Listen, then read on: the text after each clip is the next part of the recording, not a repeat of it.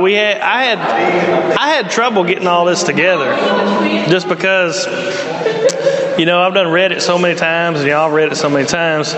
My my question was, I was wondering why John put it together like this. Like, of course, you know, John is the only gospel that records this miracle that Jesus did, the water into wine. And then John also puts the temple cleansing right here at the beginning with, you know, and, and it could have been two temple cleansings, but the rest of the the rest of the gospel authors put the temple cleansing closer to the end of Jesus' ministry. And so that's what I was wondering why why why he put it there for a reason to tell us something. And so that was what I was struggling over. And what I think what I think we see here in the in the two narratives, the the turning the water into wine and the temple cleansing, is that you see that Jesus is, this is the breaking in of the era of salvation. All through the Old Testament, the prophets prophesied about there's going to come a time, there's going to come a day when God's going to come deliver us. He's going to come deliver His people. He's going to come and there's going to be a great feast, a great banquet. And uh, over and over in the Old Testament, it talks about when that day comes, you know, there's going to be an abundance of wine, abundance of food, there's going to be abundance of, and all those things were just pictures that pointed toward the fact that salvation and this abundant life of God is going to come and it's going to fill, you know, it's going to fill the, the earth and, you know, we're going to sit at his table and, you know, it's just a picture of a big wedding feast, right? That's what you've probably heard that the, the wedding of the lamb, the, you know, we're his bride and he's the groomsman. And, and so the, the picture of, of turning the water to wine it's not really about hey, all let's all drink some wine, you know, and Jesus dipping the deals. Right, I'm gonna keep the party going. Y'all go ahead. You know what I mean? It's not really, it's not really about that. It's about verse 11. Look down in verse 11. This really tells us the, it tells us the purpose of the miracle. It's not really about the wine, really. It says the beginning of miracles that G- did Jesus in Cana of Galilee. It says this basically. It says this is the first sign that he did and manifested forth his glory. That's the purpose, to manifest forth his glory. And they continue, oh no, and the, his disciples believed on it. You see what I mean? So, what he was doing was he was fulfilling the types and the shadows, the prophecies that in the Old Testament, John is presenting him as here's the fulfillment of all those things you heard about the, the mountains dripping with new wine and the, the harvest banquet. And talked about the Messiah coming to cleanse the temple. We'll see that in the second part of John. And then Jesus, Jesus even tells you that I am the fulfillment because he says, you know what? Basically, he tells them, this is not the temple. I am the temple. My body's the temple. He said, you destroy this temple. Three days later, I'll raise it up. And it says he was talking about his body. So it's talking about the fulfillment of all these things. So if you if you notice the first, it's a it's kind of a it's kind of a picture of the end of one age and the beginning of this new age. Like the one age began with Moses, and Moses' first miracle was what? You don't know Moses? You ever seen the Ten Commandments?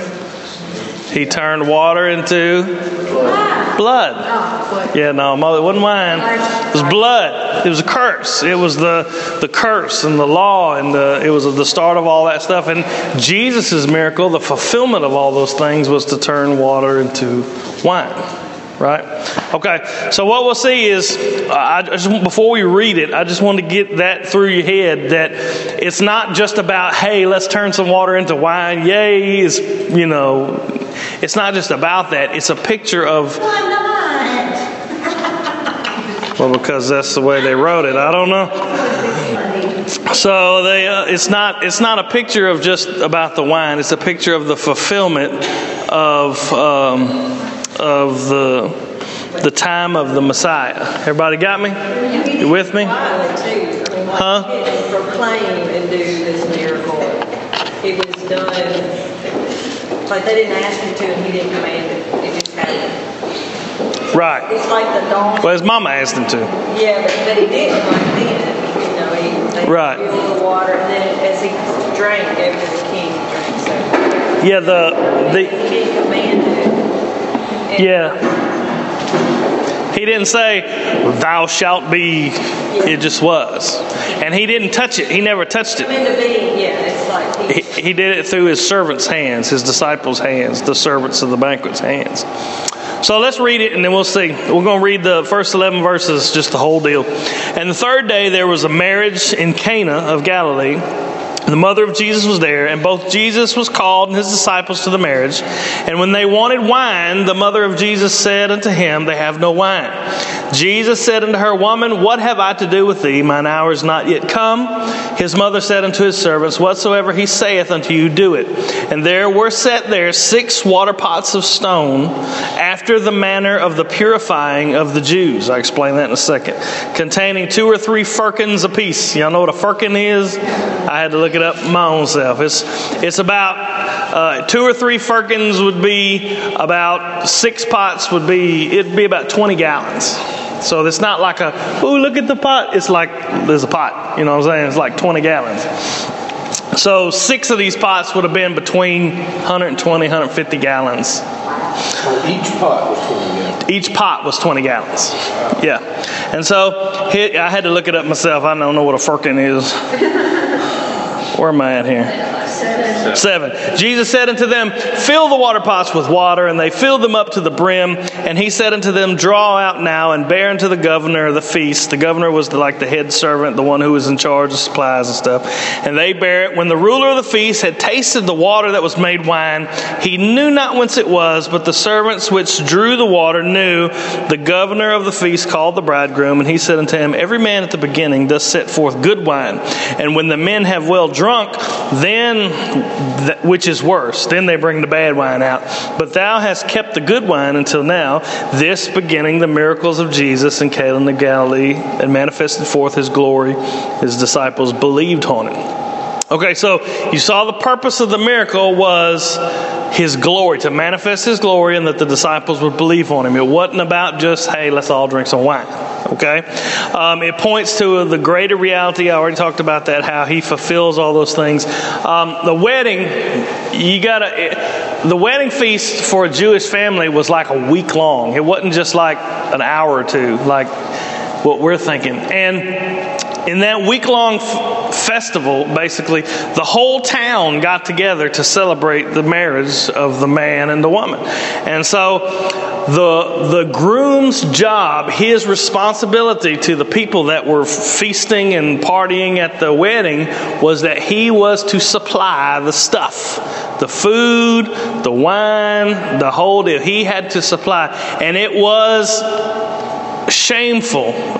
It would bring great shame on his family if he ran out. It would be, I mean, it was such a big deal that there are instances where people were like legal proceedings came about because they ran out, like like they sue them because they didn't have enough, you know, or something like that. So, I mean, for him to run out of wine was was a really big deal. And I don't know how many y'all read that thing I sent, but at this time there's there's um, there's precedent for wine being mixed with water rather than drink drank completely, you know, just all by itself. And so, you know, there's uh, it's not a hill I'm going to fight and die on, but there's a precedent for the fact that wine, when it was drunk, was diluted with water. Uh, so we're not just talking about dudes getting plastered all week long. You know what I mean? It was, you know, you, there was no refrigeration, so you couldn't keep water in jars; it would get stagnant. But if you mixed it with a little wine, the fermentation in the wine would keep it good to drink, and it wouldn't be like wouldn't be it's still an alcoholic beverage but it wouldn't be like drinking and get wasted you know what i mean see what i mean so I'm thinking after reading that from what you had said, that it's, it'd be kind of like flavored water, what we buy here, you know, now. It- It would have a flavor, you know, but it wouldn't be real strong, you know, how it still tastes watered down. Probably, but we, we still have to give room to the fact that they said, you know, you drink the bad wine, the good wine, and then when we all get like where we don't care no more, you know what I mean? So you still have to get room room for that. But I think you're I think you're right. There's a differentiation in Scripture between wine and what they call strong drink, you know, which is always condemned, and drunkenness is condemned. So if Jesus is at the party going, you know, y'all just All right, go ahead. You know, then we got a problem with all these verses that condemn drunkenness. You know what I mean? So you have to make, you have to work all that, you have to work all that together. And like I did, I, I quoted those. You know, uh, they aren't Bible scriptures, but they're historical passages where this sets the precedent that yes, we do mix wine with water. You know, in order to dilute it so it's not, you know, uh, you know that kind of thing. So the the problem when Mary came to Jesus was it's not like, oh no, they're out of wine. I mean, it's like this is a big deal. Like this family's going to be shamed. And this is just my own mind, it's my own thinking. But I'm thinking that whoever was getting married, the bride's never mentioned, the groom's never mentioned, the family's never mentioned. Mary's name is not mentioned. It always says the mother of Jesus, you know. So Jesus is really the only character in the story that's mentioned. But if, to my thinking, it's probably some somebody in Mary's family.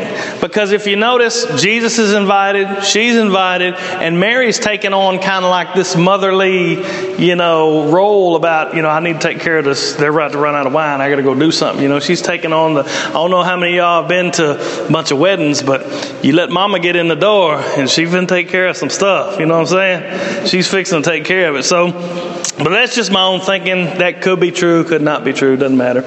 But they're at this wedding, and so so, what happens is they run out of wine, which is a big deal. It's like shameful, almost, you know, it's like this family's in trouble. For us, it'd be like, you know, so what? Let's run down to Walmart, you know. But for them, it was a big deal. And so Mary comes to Jesus, and what Jesus does First of all, it shows us that this is the beginning of his ministry. It's the beginning of his, it's the beginning of him revealing himself as the Messiah. So the first thing that I saw in the passage was he's got a new relationship with his mom.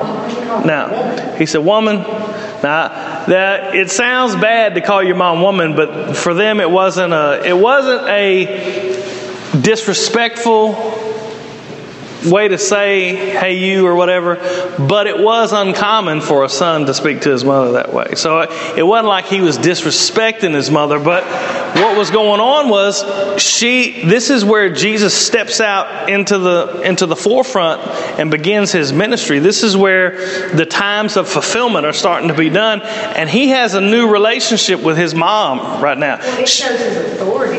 Yeah, he can't just come. She's not going to be able to come to him as mom and say, Well, now, okay, all right, come on, Jesus, now let's get real. Let's get. She's got to come to him as Savior, just like everybody else in the world. She's going to have to understand that he is, he is, while he is her earthly son, he is also Lord. He is also Savior. And she is going to have to come to him not in the closeness of the relationship with, you know, as you would come with your child or with your mother or whatever, she's going to have to come to him in the relationship of sinner savior, just like everybody else. Okay, there aren't. Obviously, already had that because she come to him knowing that he could do something about it. Oh yeah, there was no doubt that she knew he was the Messiah. Right? Oh, of course. I mean, how many virgin births does it take for you to know that this guy is the real deal? But you know, can you imagine being mom and you know he's growing up and you know I, I don't really know what it was like raising God's son, but you know, he never sinned. So, I mean, but you can imagine the bond. I mean, all y'all who have kids or have moms know the bond, or sisters, or you know, family members of any kind. You know the bond, and so she she probably was just living that out, you know, and just coming along. But when Jesus first stepped on the stage, this is his first miracle. His ministry is about to start she needs to understand. If you notice, we'll see through the rest of this gospel that he kind of distanced himself from the rest of his family, not in a way that's like, oh, I don't want to see y'all, but like, if y'all are going to come to me, you're going to have to come to me the same way everybody else does sinner, Savior. Like, there's one time where he's teaching, and they come in, they say, hey, your mother and your brothers are outside. He said, who are my mother and brothers? He said, he said, all these that do the will of God are my mother and my brothers, you know, and so you see that you can't, there's no, there's no, uh, there's no special relationship. Does that make sense? There's no good old boy system, no scratching you Right, right. Even those who had grown up with Jesus are going to come the same way. So if we're, you know, you grow up in a Christian home, whatever. Well, I've known this Jesus for. You got to come the same way everybody else does. Sinner, Savior, same way. And so I, I saw it when he said that, woman, what does this have to do with me? Literally, it says, what to me and you? He says, what is this?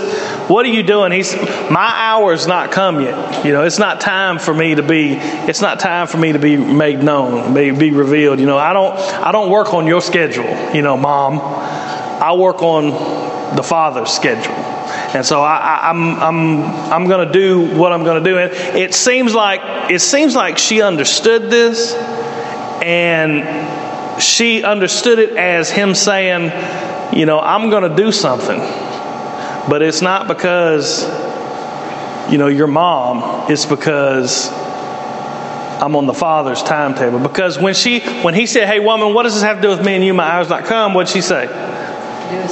She she oh, she went to the servants and she said, Oh, just do do whatever he tells you. So it's like if he's gonna do something fine, if he's not fine, but you know, he, he, he can do it.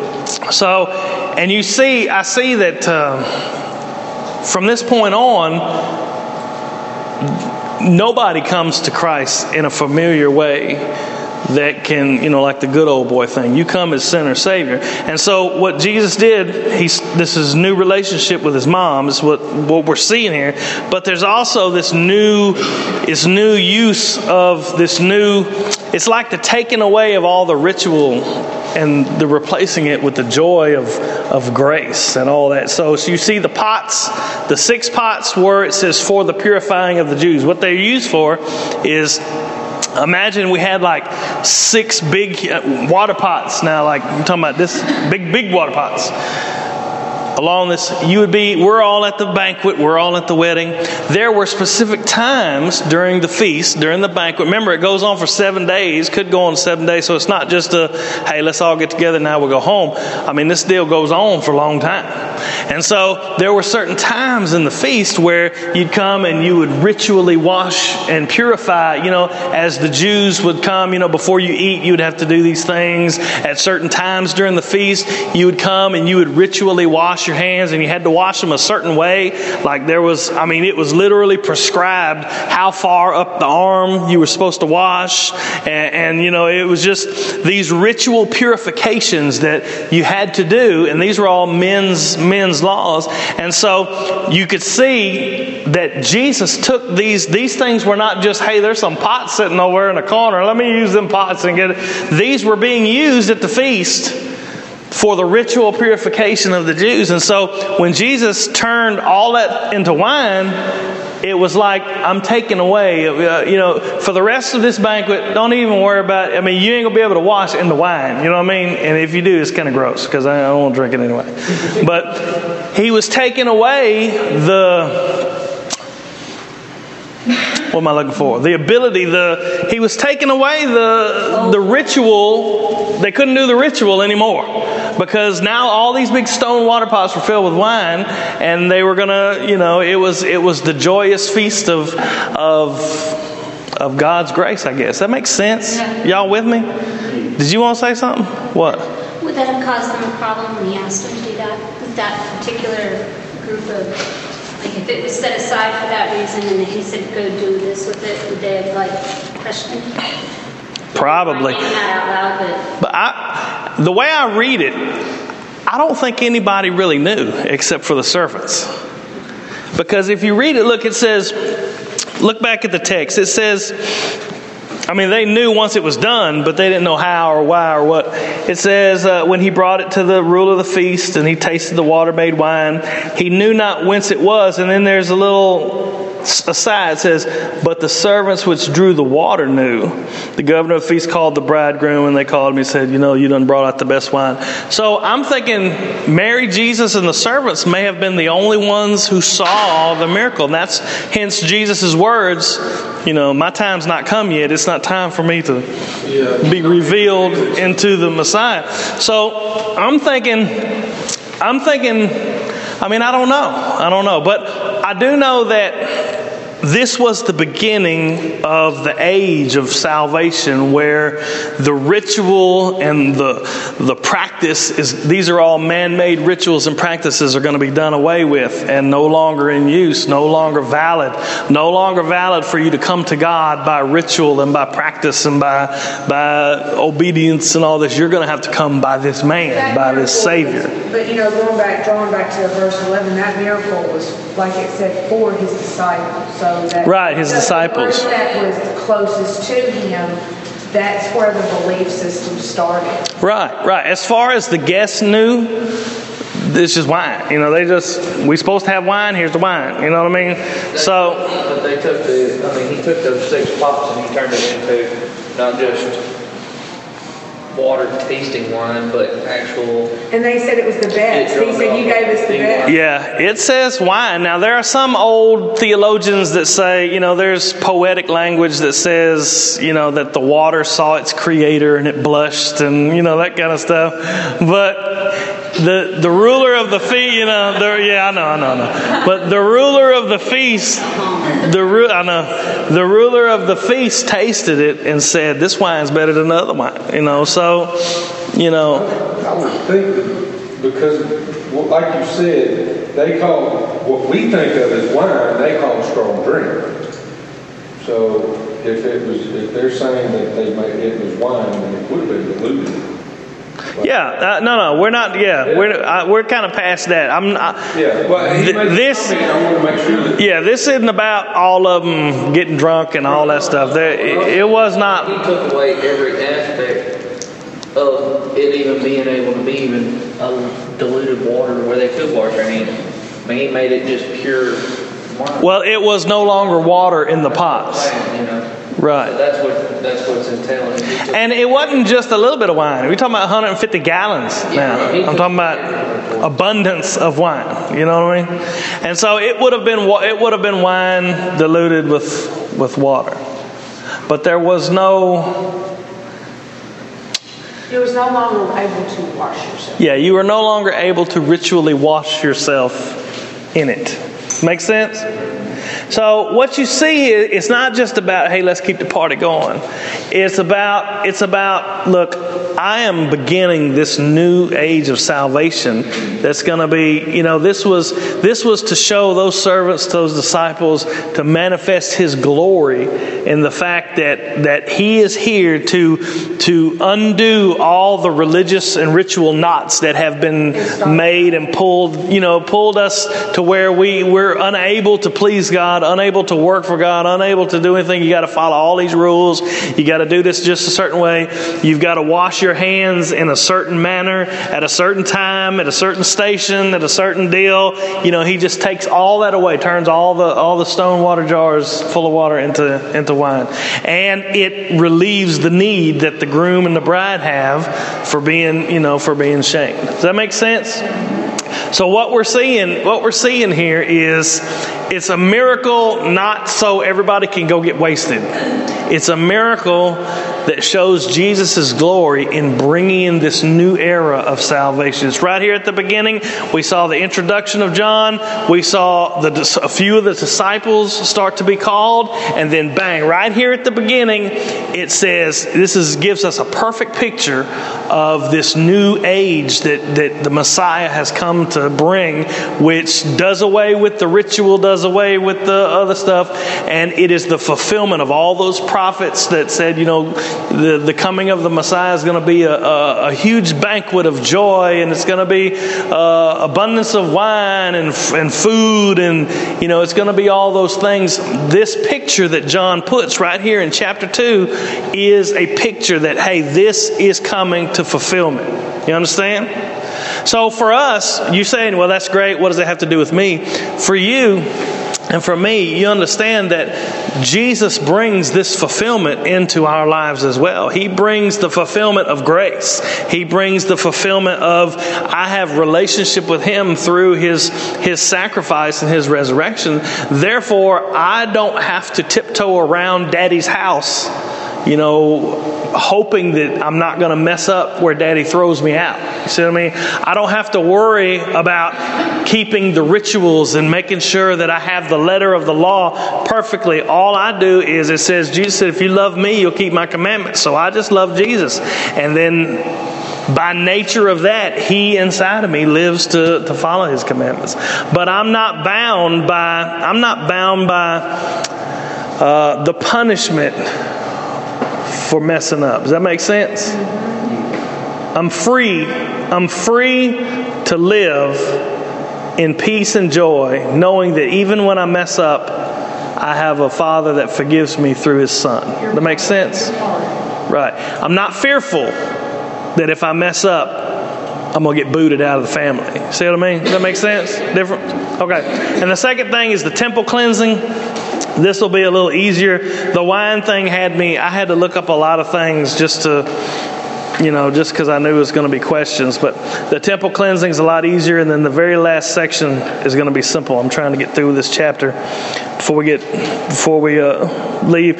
And the Jews' Passover was at hand, verse 13. And Jesus went up to Jerusalem and found in the temple those that sold oxen, sheep, and doves, and the changers of money sitting. And when he had made a scourge of small cords, he drove them all out of the temple, and the sheep and the oxen poured out the changers' money and overthrew the tables and said unto them that sold doves, Take these things hence, make not my father's house a house of merchandise. And his disciples remembered it was written, The zeal of thine house has eaten me up.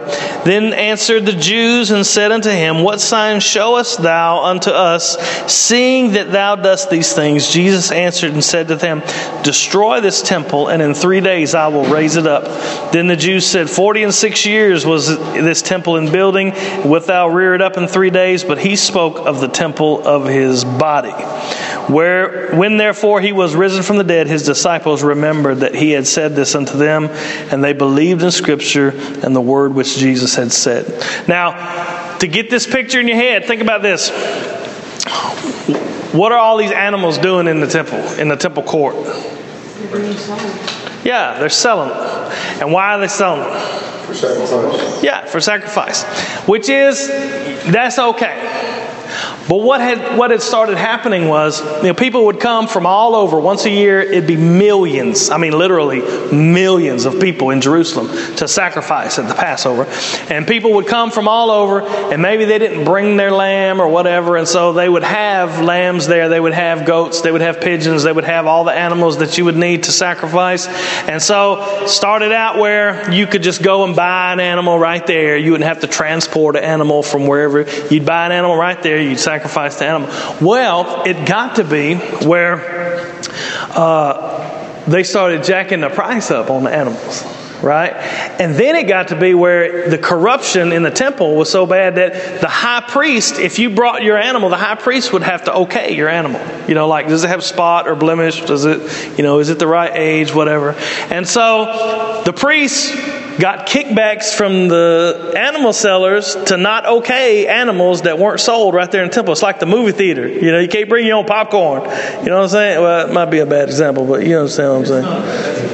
It's a good example. And the priests would, the money changers, and, or the, the, the animal sellers there in the court. It was the court of the Gentiles where they sold. It was it was like I ain't got no chalk but like you had this big temple court, and then that was the court of the Gentiles. And you had a smaller court inside, which is the court of the women. Then you had a smaller court inside, which was just for the Jews. And then you had the holy of holies and the, all that in, in the middle. And so out here in these courts, they were selling all these animals to these to the people that would come and to give sacrifice. And the priests would would get kickbacks from the animal sellers to not okay, like when somebody brought their lamb that weren't that wasn't sold in the court, you know it's a blemish right there. You can't use this one, you know.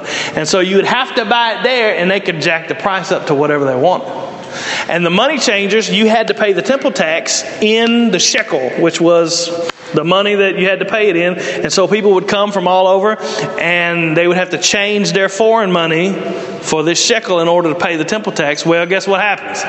They start jacking the price up on that. And so what's going on here is the worship of God is being turned into It's being turned into greed and business and and in order to and yeah politics. In order to worship God you make sure you had to have enough money to buy the right animal and you had you had to have enough money to buy the right kind of money to pay the temple tax and it wasn't about coming in and praying to God it wasn't about coming in and making a sacrifice to God it wasn't about coming in and communing with God and having my sins covered for the next year and all those kind of things it had become about making the priest money, making the temple money, making the people who were working in the temple rich. It had become a house of merchandise.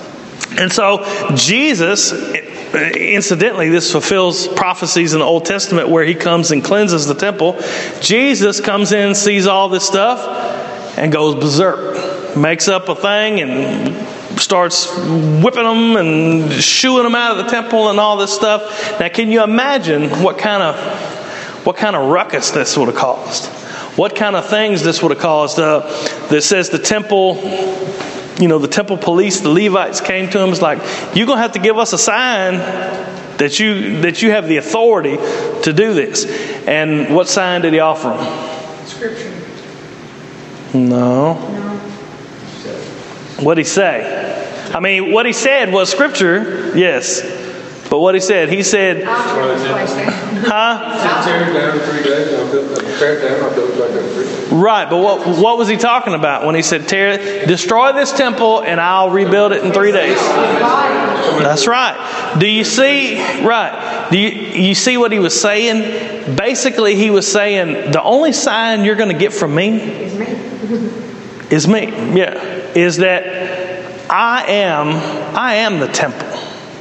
Therefore, you know, after his resurrection, when he died, when he died and was raised again, when the temple was destroyed and raised again on the third day, there was no more there was no more need for a temple in Jerusalem to sell animals and to sacrifice animals. There was no more need for that because Jesus was the sacrifice. He was the sacrifice, He was the priest that offered the sacrifice, and He was the temple where the sacrifice uh, was offered. And so the sign that He gave, the sign that He gave that He had the authority to clear out all those money changers in the temple was the fact that He Himself had come to die for the sins of the world and to make all that temple, all those sacrifices, all those money changers, all those priests, all those stuff to make those irrelevant. And that's why you don't you didn't bring a goat here this morning. Have any y'all I know you deer hunters that have skinned a deer. Y'all know what it's all about. But I mean, can you imagine can you imagine doing that every Sunday, every week? Or they did it every day, the priests did, but once a year you would come and there would be two million people that brought, well, it'd be for a family. So two million people, we say, two or three apiece. Say 500,000 lambs. Better hope it's real cold outside. 500,000 lambs. I mean, there's there's documents talking about how the blood ran like a river out of Jerusalem because one, I mean, just one right after the other. You know, sprinkle the blood and then, in two or three days they would do all these lambs. The stink, the smell, the I mean, we had to clean out, we had to straighten up Eddie's barn the other night for that fall fest, you know, and Houston said, well, we already cleaned it, right? And the first thing, we were making this maze in the back. First thing I did step in a big old horse turd. You know what I mean? It's like, that's, yeah, that's kind of gross, man. That's I thought y'all had. And I had my little croc deals on, too. It wasn't like I had boots on. Yeah, it was like, man. Now imagine, imagine hundreds of animals. Imagine in, in, in the temple hundreds of animals, and then there's a place in the very back where they're slaughtering them, you know, and doing away with the corpses. And so you can see you can see the ugliness of sin in that. You can see the holiness of God in the fact that He required this. He required blood to be shed for the remission of sins, and it was all pointing toward this one who would come, this Messiah who would be revealed in the last times. That He would come and by His own blood He would enter into the heavenly temple and He would shed His own blood, His own life to pay for sin once and for all. And that's the reality that Jesus was pointing to. In both stories, in both uh, pictures, episodes in this chapter, you see number one, he has come to put away this ritual deal. You know, I've come to bring the feast, basically. I've come to bring the abundance of life. I've come to bring the joy. And then in the second instance, you said, I've come to do away with this temple deal. He said, I am the temple. You destroy this temple, and I'll raise it up again in three days. Now, the priest didn't have no idea what he was talking about, but his disciples knew later on that he spoke of his body. His body is the temple. And once he dies and raises, rose from the dead, then our bodies become the temple as the Holy Spirit lives inside of us. Does that make sense? You see how the two fit together? That he came as fulfillment in the first one, and then he came as fulfillment in the second one, and then the last little, the last little, the last two or three verses of this chapter basically outlines what this means for us as far as what he did. It says, Verse 23, it says, Now when he was in Jerusalem at the Passover, this is right after he's done cleansed the temple and, and done all these things. It says, In the feast day, when the feast was there, many believed in his name when they saw the miracles which he did. But Jesus did not commit himself unto them because he knew all men and needed not that any should testify of man, for he knew what was in man. Now you see what's going on here. Many believed on him, but it wasn't a saving faith. They believed because they saw the miracles that he did. And so Jesus, it says he did not commit himself to them, but it's the same exact word as believed. So, really, if I literally translate it, it would be many believed on him, but Jesus did not believe on them, basically. And what it's talking about here is they did not come to him with sincere faith. This is in John, especially. Uh, true faith and false faith are always set opposed to each other using a different tense. Uh, this, this may just stick with me real. The the past tense when when belief or believe is used in John and it's in the past tense they believed it's always false faith. When it's used in the present tense, and this is in, in Greek, it may be translated different it's always true saving faith. So, true saving faith is one that is ongoing.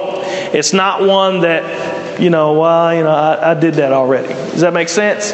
It's the if you want to write, if you want to look it up, it's the aorist tense and the present tense. When when it's used in when it's used in like they did that or when I, I believed on him, I did that, I got that done. It's a done deal. Let's go. Well, when when you talk about it that way, that's not the kind of faith John talks about as enduring saving faith. But when you talk about they are believing, they believe right now. It's an ongoing action. It's a lifestyle. It's a it's a thing like whosoever believes on him, not whosoever believed on him, but whosoever believes on him will have, you know, everlasting life. faith in John, belief in John that is that is saving faith is a faith that is an ongoing action. It's a it's a lifestyle going on from from day to day to day to day. Does that make sense? Y'all with me? Like, is it like what John was talking about?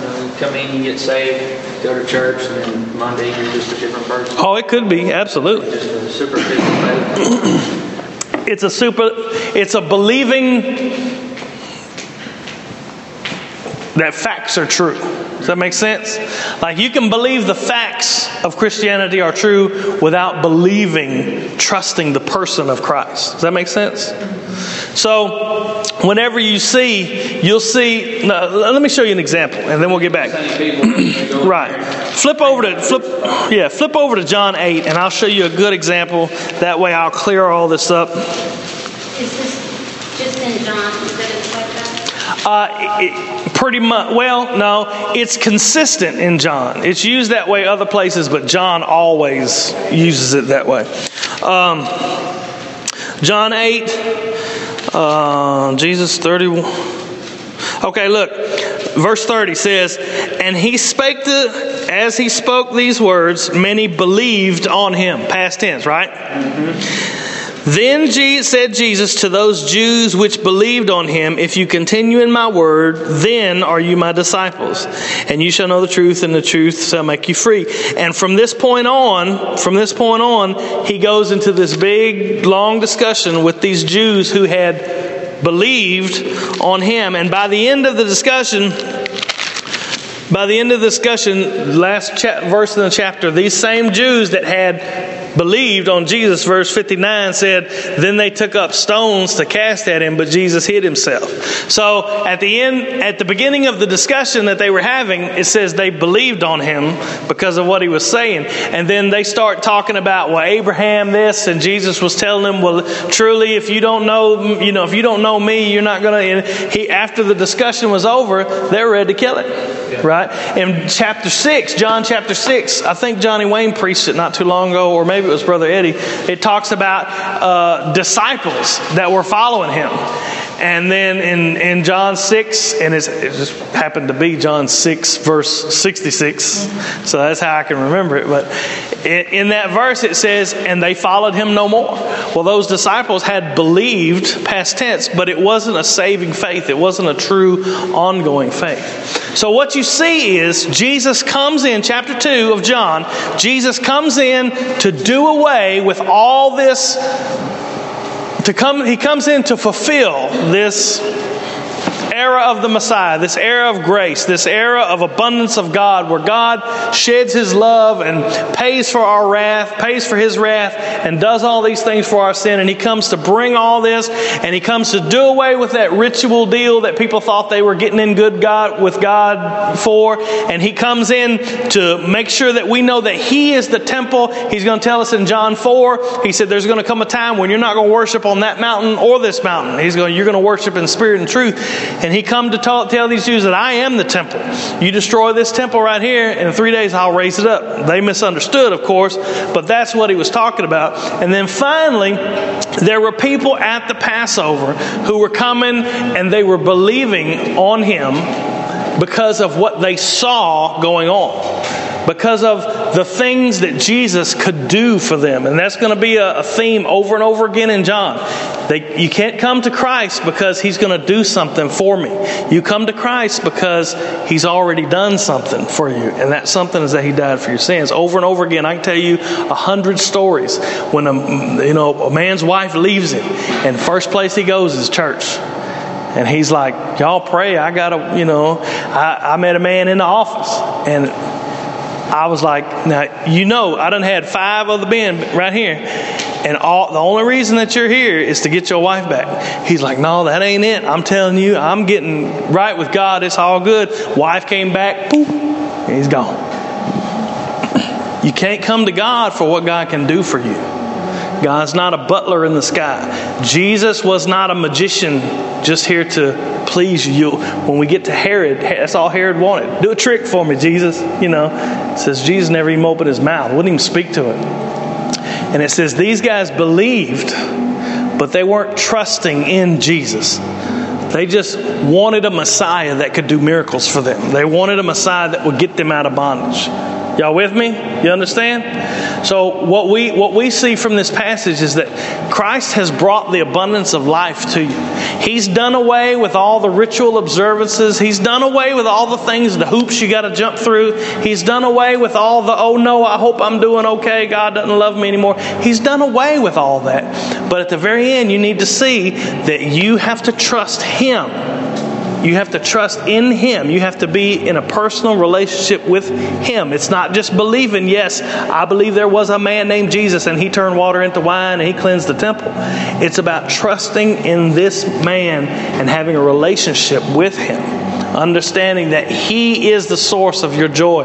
He is the source of your abundance. He is the source of your goodness. And eventually, when you stand before the Father, He will be the source of your salvation. He'll be the source of the only goodness that you have. When you stand before the Father at judgment, He'll say, You know, you've heard the deal, why should I let you into heaven?